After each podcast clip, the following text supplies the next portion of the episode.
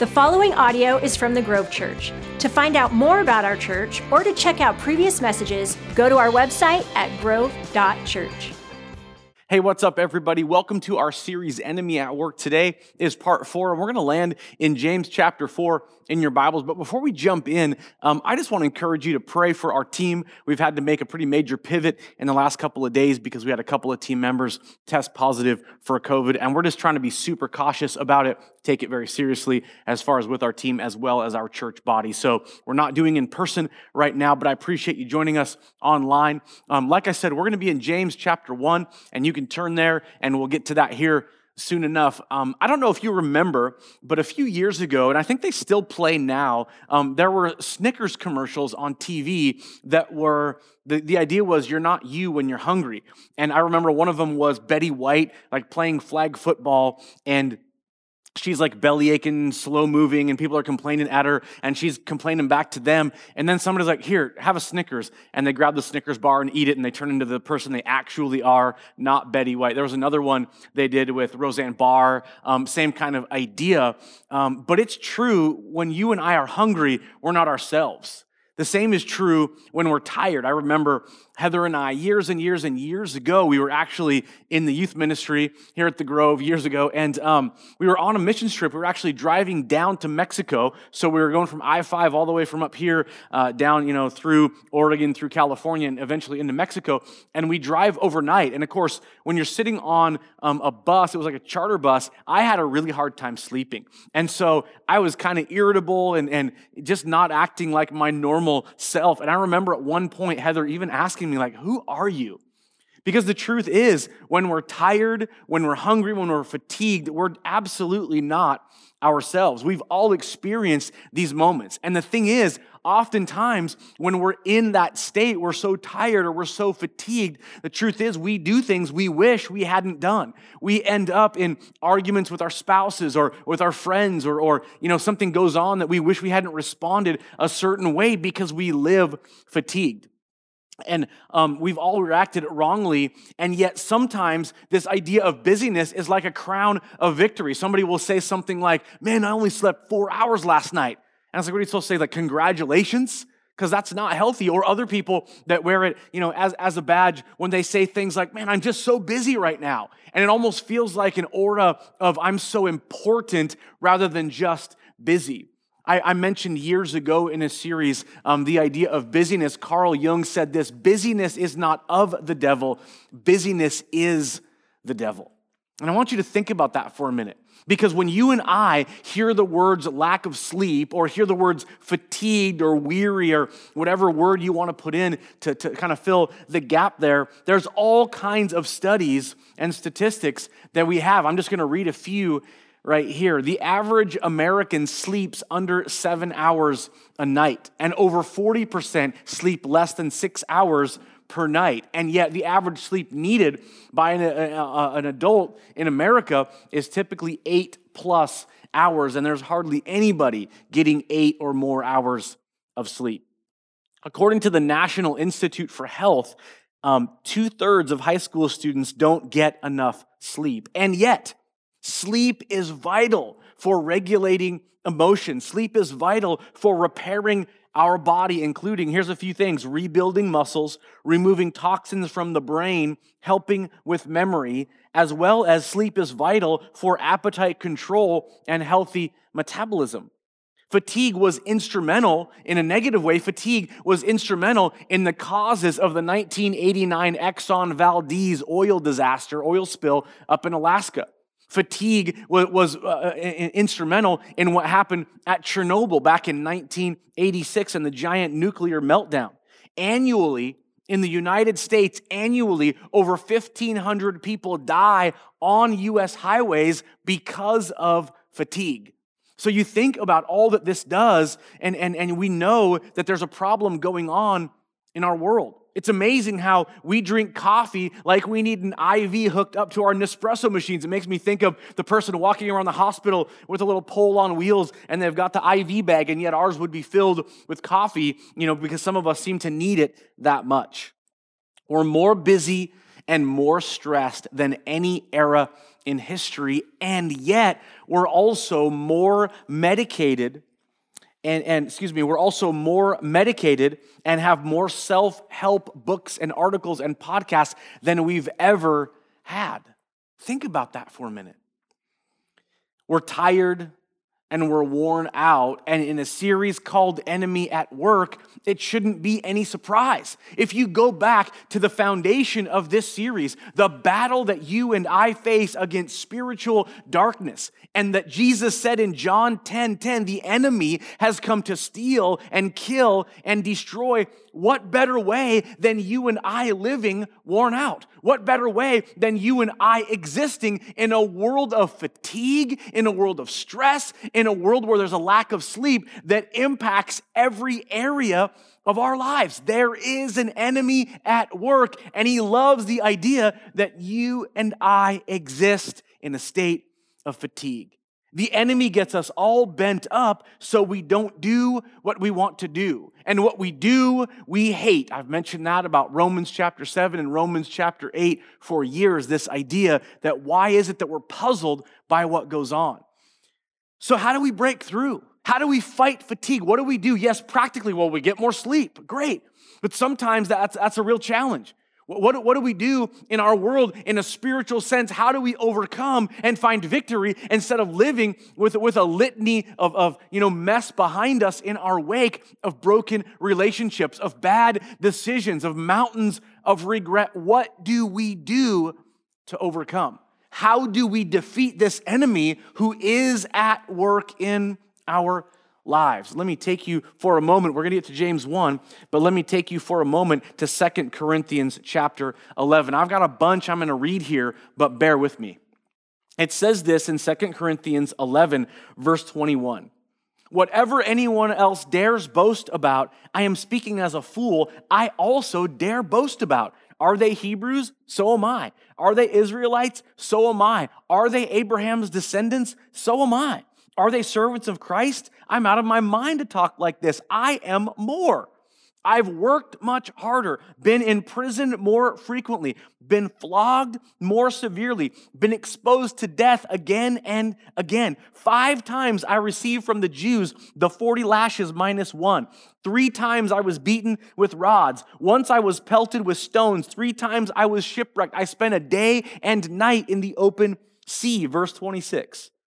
I have been constantly on the move. I am in danger from rivers, in danger from bandits, in danger from fellow Jews, in danger from Gentiles, in danger in the city, in danger in the country. I have been uh, in danger from false believers. I've labored and toiled and have often gone without sleep. I have known hunger and thirst and gone without food. I have been cold and naked. Besides everything else, I face the daily pressure of my concern for all the churches. Who is weak and do not I feel weak? Who's led into sin and I don't inwardly burn? And he goes on, verse 30 If I must boast, I will boast of the things that show my weakness. The God and Father of the Lord Jesus, who is to be praised forever, knows that I am not lying. In Damascus, the governor under King Aretas had the city of uh, the Damascenes guarded in order to arrest me. But I was lowered in a basket from a window in the wall and slipped through his hands. Let me move to the next chapter, 2 Corinthians 12, verse 6. Even if I should choose to boast, I would not be a fool because I would be speaking the truth. But I refrain for, so no one will think of me um, more of me than is warranted by what I do or say, I, or say, or because of these surpassingly great revelation, revelations. Therefore, in order to keep me from becoming conceited, I was given a thorn in my flesh, a messenger of Satan to torment me. Three times I pleaded with the Lord to take it from me. But he said to me, My grace is sufficient for you, for my power is made perfect in weakness. Therefore, I will boast all the more about my weaknesses, so that God's power may rest on me. That is why, for Christ's sake, I delight in weaknesses, in insults, in hardships, in persecutions, in difficulties. For when I am weak, then I am strong. I know I just read a lot of text from 2 Corinthians 11 and 12. But the reason I read it all is because you look at all that Paul went through, all of the trials that he faced, all of the circumstances that seemed insurmountable, and yet he kept his head on straight. And there's a key reason, which now takes me to James chapter 1 as James opens and he's the half brother of Jesus and he says, Consider it pure joy whenever you face trials. It's a reminder of what Paul was doing. He looked at his trials and had joy in them because he trusted that God was at work. See, it's time for you and I, in the midst of a world where there's an enemy luring us away from the ways of God, luring us into divisiveness, luring us into addiction, luring us into this world of fatigue. There is an enemy that when we look at what we face, instead of thinking this is worthless and garbage and having an attitude of futility, James says, consider it pure joy whenever you face trials of many kinds. Now, that's a big deal. You and I need to reframe what's going on. You and I need to reframe the temptations that we face. You and I need to reframe all that we feel when we're fatigued and our emotions are overwhelming us. We're about to live with angry outbursts. We're about to live binging on food, binging on alcohol, binging on TV shows, binging on pornography and an unhealthy sexual appetite, binging on things that we ought not dive headlong into.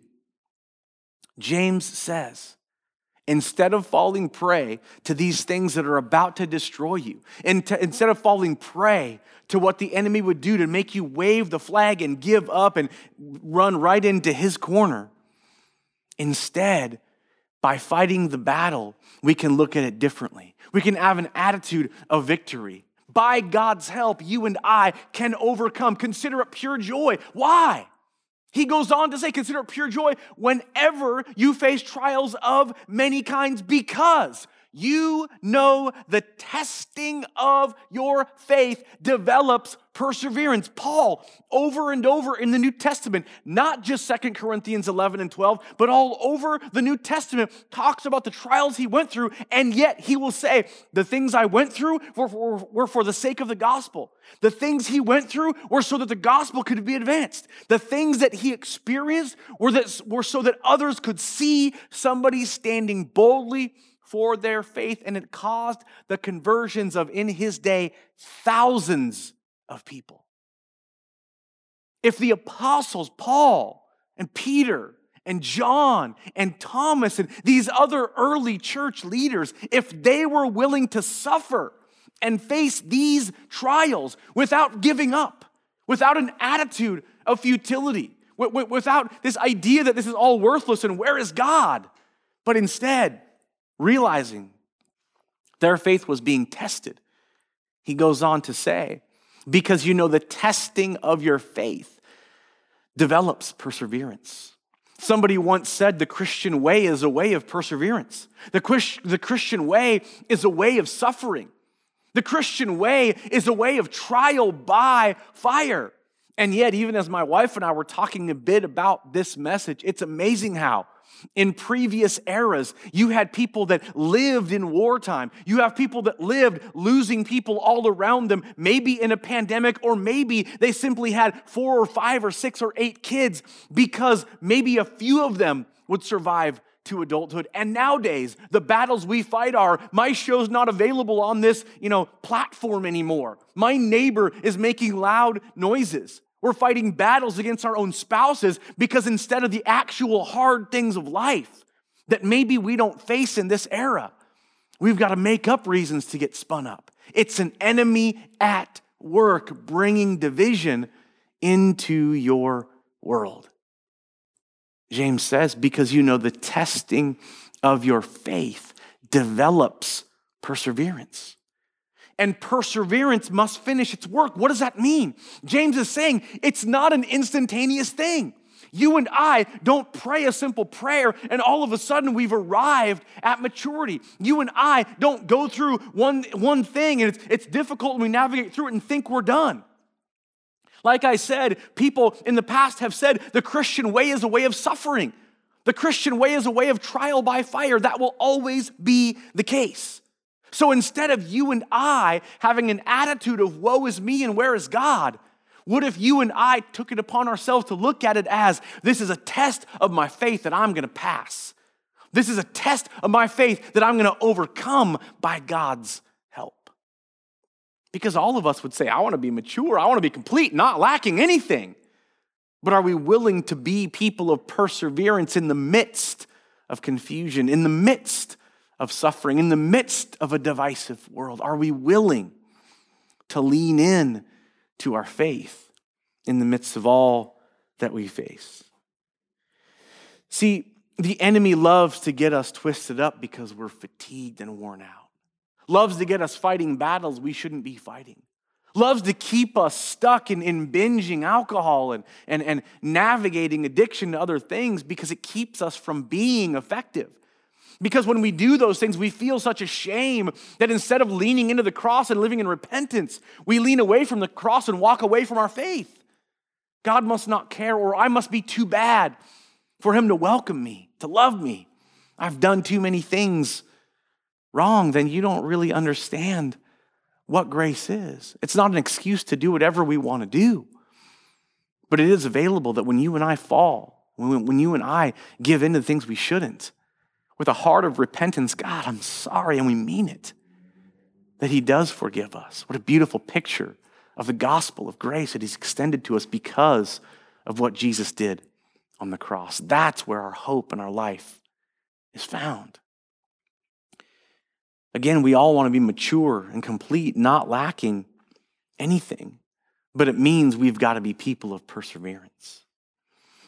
See, as you fast forward in James, verse 12, or excuse me, as you fast forward in James and, and look at verse um, 5, it says, If any of you lacks wisdom, ask. If you're confused, ask. If you're spun up and don't know what to do, ask God. It's amazing how, when you look at that verse, he's literally saying, Ask. It's that simple. Paul says it too. Remember, he says, I prayed to the Lord because I had this ailment, and I prayed three times that it would be removed, and, and the Lord answered. But guess what? The Lord didn't answer by healing, the Lord didn't answer by taking away the thorn in his flesh. What does it say?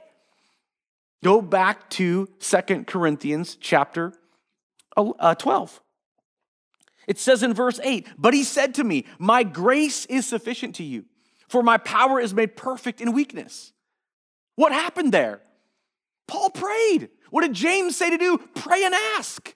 For you and I, when we're overwhelmed with fatigue and we feel the anger or we feel the weakness of temptation to give in and binge something, when we feel that, that, that, that we're living in futility and just are ready to wave the white flag to the enemy, pray.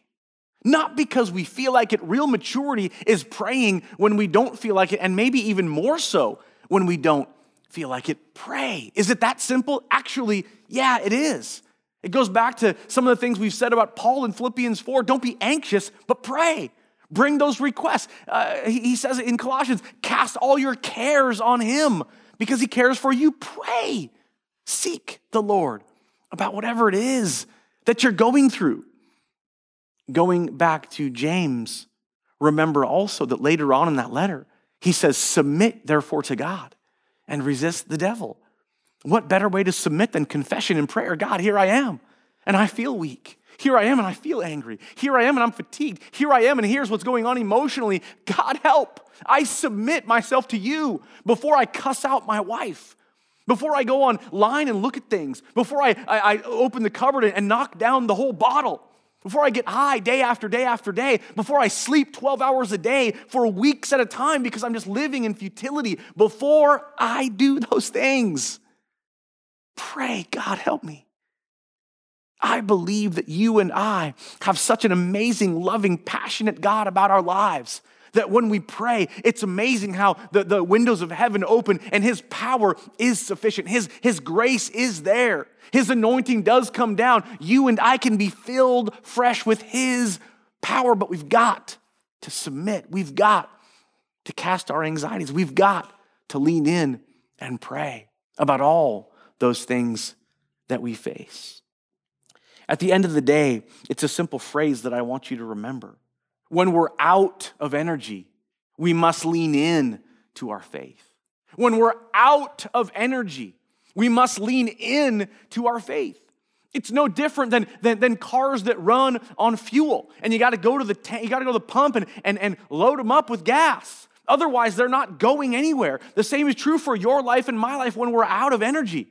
We've got to go back to the source of our faith, the Lord Jesus, and invite His Spirit to fill us fresh. That again, as you and I pray, it keeps us from making the mistakes the enemy is luring us into making.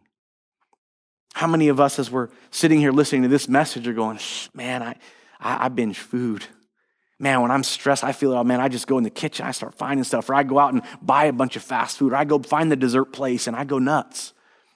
Or you go to the liquor store, the cabinet in your house, or you go to the computer and start, start getting into things you shouldn't get into because, well, at least it numbs you for a bit, even though you feel like garbage after all these things. Maybe it is that you, you binge a show. It's easy to, to lose yourself emotionally in, in a TV show rather than deal with real world relationships. Maybe it's anger. And you can think back, like I said earlier, to the wake of relationships that are broken because you've lived thinking through your own lens of how you perceive what's going on and your lack of owning what you got to own so that relationships can actually be restored instead of letting the anger and divisiveness keep all those relationships at bay. What is it for you today?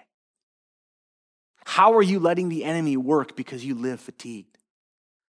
How is it that you're, you're seeing relationships with your kids severed? Family members that you love dearly, but because of how you've acted in the midst of all that you've faced emotionally and the fatigue that you've navigated, that it's burned those relationships. God doesn't want that.